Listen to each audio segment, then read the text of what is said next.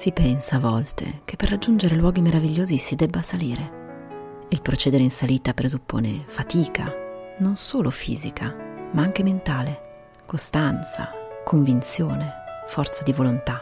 Per aspera ad astra, dicevano i latini, dalle asperità alle stelle, dove gli astri che brillano non sono necessariamente i punti di luce nel cielo di notte. Le stelle sono dove noi vogliamo arrivare, materialmente e metaforicamente, e lì godere anche di un solo momento di perfetta armonia con noi stessi e con il mondo che ci circonda. Si racconta che Ercole, appena morto, dovette superare estenuanti fatiche per lasciare l'Ade, il mondo degli inferi, e varcare le soglie dell'Olimpo, il regno degli dei.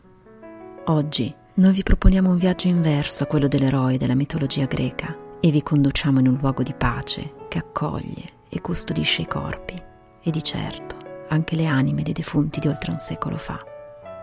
Per arrivarci bisogna salire, ovviamente, a piedi o in macchina, anche se in quest'ultimo caso lo sforzo sarà minimo.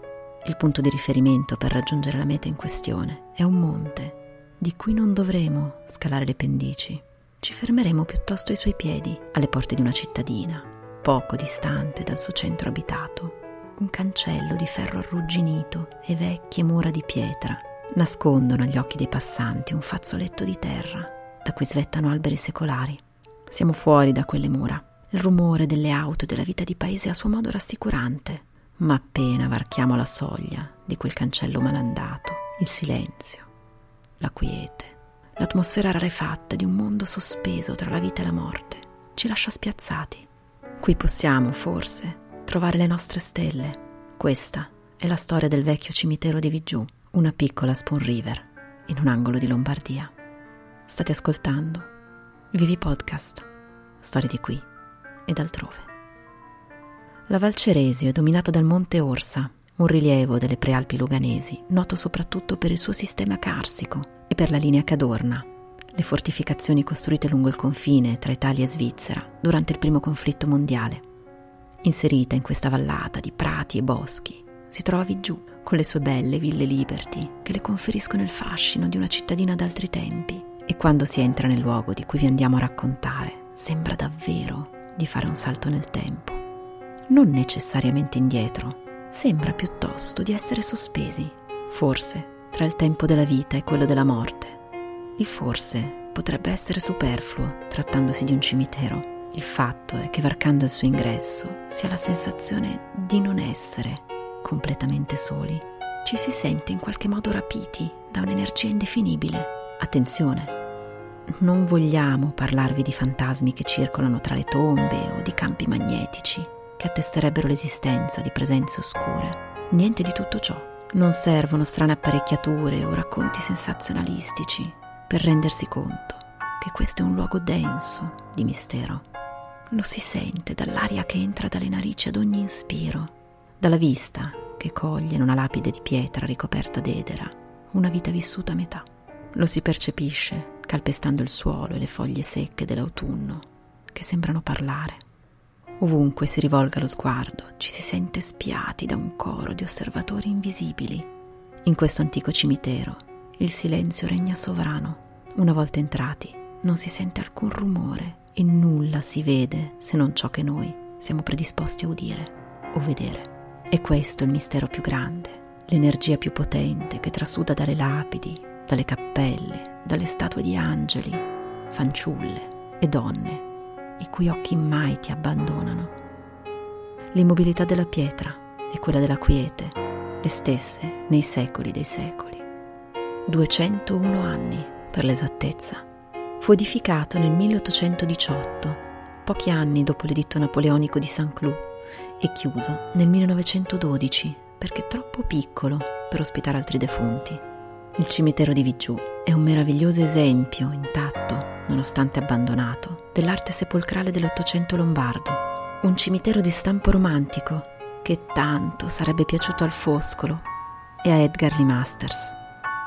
Non è però un caso che l'arte sepolcrale si sia sviluppata in queste zone. Erano famosi i Picassas, gli scalpellini vigiutesi e dei paesi limitrofi che plasmavano il marmo delle cave locali in vere e proprie opere d'arte, molti esempi delle quali si possono trovare sparse in tutta Italia e in particolare al cimitero monumentale di Milano. Un nome su tutti, quello dello scultore Enrico Butti, a cui Vigiù ha dato i natali e a cui è dedicato il museo che si trova proprio di fronte al nostro cimitero.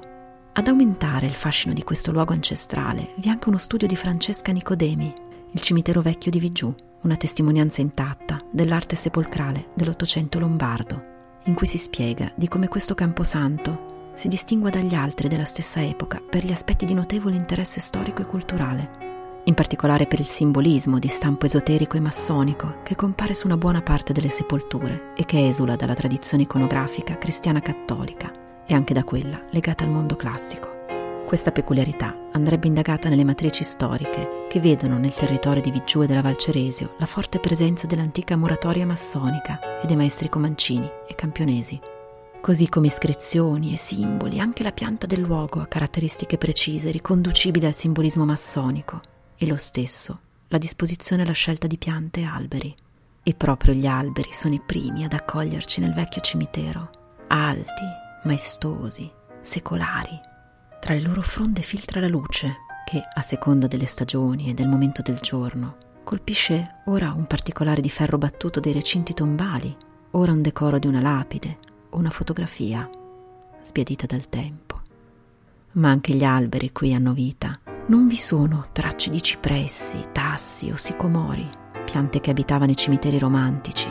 Incontriamo piuttosto i tigli, che rappresentano fidati protettori della famiglia e che posti in vicinanza di una tomba simboleggiano l'amore della famiglia verso il suo congiunto, sentimento che non si esaurisce con la morte. Tra i sepolcri, i numerosi cespugli di bosso indicano il continuo rinnovarsi della natura e in senso più ampio, l'eternità quella della vita dopo la morte per i cristiani, quella del ricordo per i laici. È dunque un parco il nostro cimitero, fatto di scorci da scoprire. È un giardino di simboli e di sentimenti, dove la vita umana e gli affetti si ritrovano anche nel sonno eterno. È il giardino del silenzio, dove recarsi per trovare e trovarsi, per meditare e riflettere sul senso profondo dell'esistenza umana, fragile come una foglia al vento. E qui, nella quiete, si riescono ancora a sentire, flebili, i sospiri di quanti dormono sulla collina. Qui, qualunque siano stati i travagli delle loro esistenze, in questo lembo di terra dimenticata, possano loro riposare in pace.